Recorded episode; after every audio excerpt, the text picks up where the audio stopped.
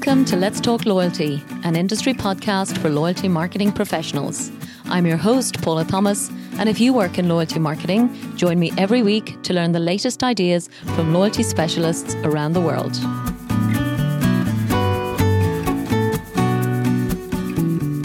Hello, and welcome to this week's short episode of Let's Talk Loyalty, where I'm looking back on an interview from late 2020 with Mala Raj a seasoned and highly respected loyalty consultant working with Strategic Caravan in India.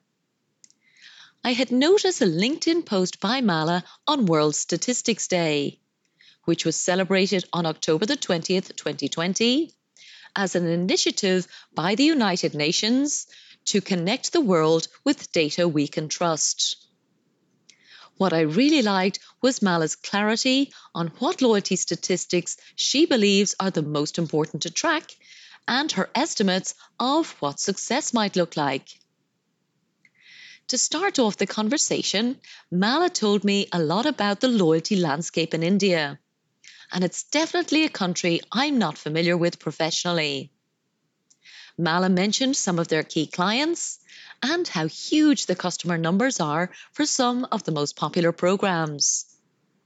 With a population over a billion people, some key programs have membership bases in the hundreds of millions. Mala shared her six favorite key loyalty statistics, and we had a great conversation about them. First, we covered member activity level. And Mala's view was that in general, 60 to 70% of your member base engaging is good. This is a very widely used statistic, of course, and that number really will vary across verticals. But I do agree it's a bullseye KPI that companies should focus on. A second statistic that Mala shared is the lift in member value, which she says should be 7 to 9% over and above the natural growth of the company in year one. It's really hard to get figures like this, of course. And perhaps in India, natural growth is easier to come by. But particularly, this uplift is really important to understand, measure, and be able to attribute to your loyalty program. Thirdly, we discussed a reduction in member churn.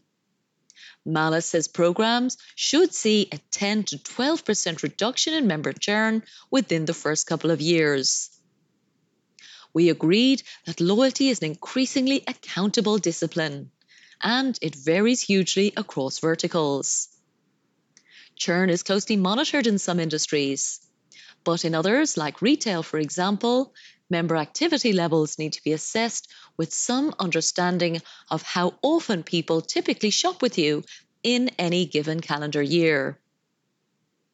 We also talked about shift or new customer acquisition and making sure you can measure if your member base is growing faster than your customer base. Another one that's hard to benchmark, especially across industry. In my experience, I have talked a lot with convenience retailers. And I found that they were very different, even to grocery retailers, even though they really do sell similar items. Identifying customers with game changing technology, like my own favorite called card linking, does make it easier to engage more consumers. But Mala pointed out that India, in some ways, is still less advanced and many retailers still use very basic identifiers like phone numbers. Second to last, we talked about redemption rates. Mala told me that she believes program operators should target at least 80% of points issued being redeemed. Anything less means your program is just not engaging enough. Mala's advice was that it's important to take care of both the redeemers as well as the long term savers. And I know in lots of categories, I'm a long term saver, for example, with airline miles. But it's also important to delight every type of collector, especially those who do like to redeem more frequently. Lastly, we covered program penetration of total sales And the statistic Mala used was that your program should account for 70 to 80% of your total sales. Of course, it sounds like quite a high target, but I do believe your offer should be so compelling that your customers not only want to be involved, but as Jeff Bezos said about Amazon Prime, it should be actually almost irresponsible not to join.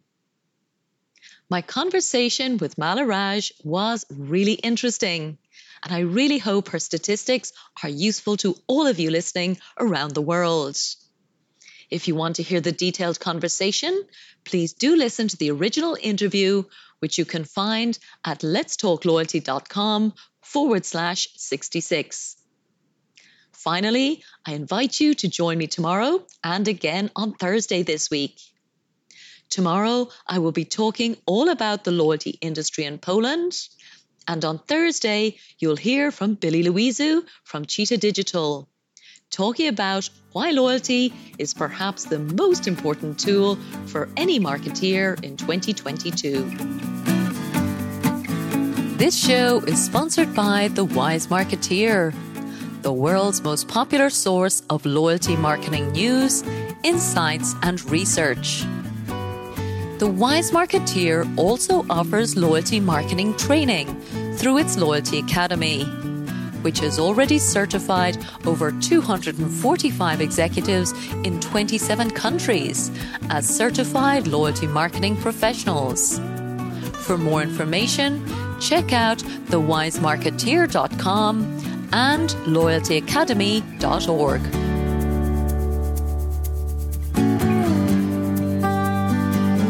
Thank you so much for listening to this episode of Let's Talk Loyalty. If you'd like us to send you the latest shows each week, simply sign up for the Let's Talk Loyalty newsletter on letstalkloyalty.com and we'll send our best episodes straight to your inbox. And don't forget that you can follow Let's Talk Loyalty on any of your favorite podcast platforms. And of course, we'd love for you to share your feedback and reviews. Thanks again for supporting the show.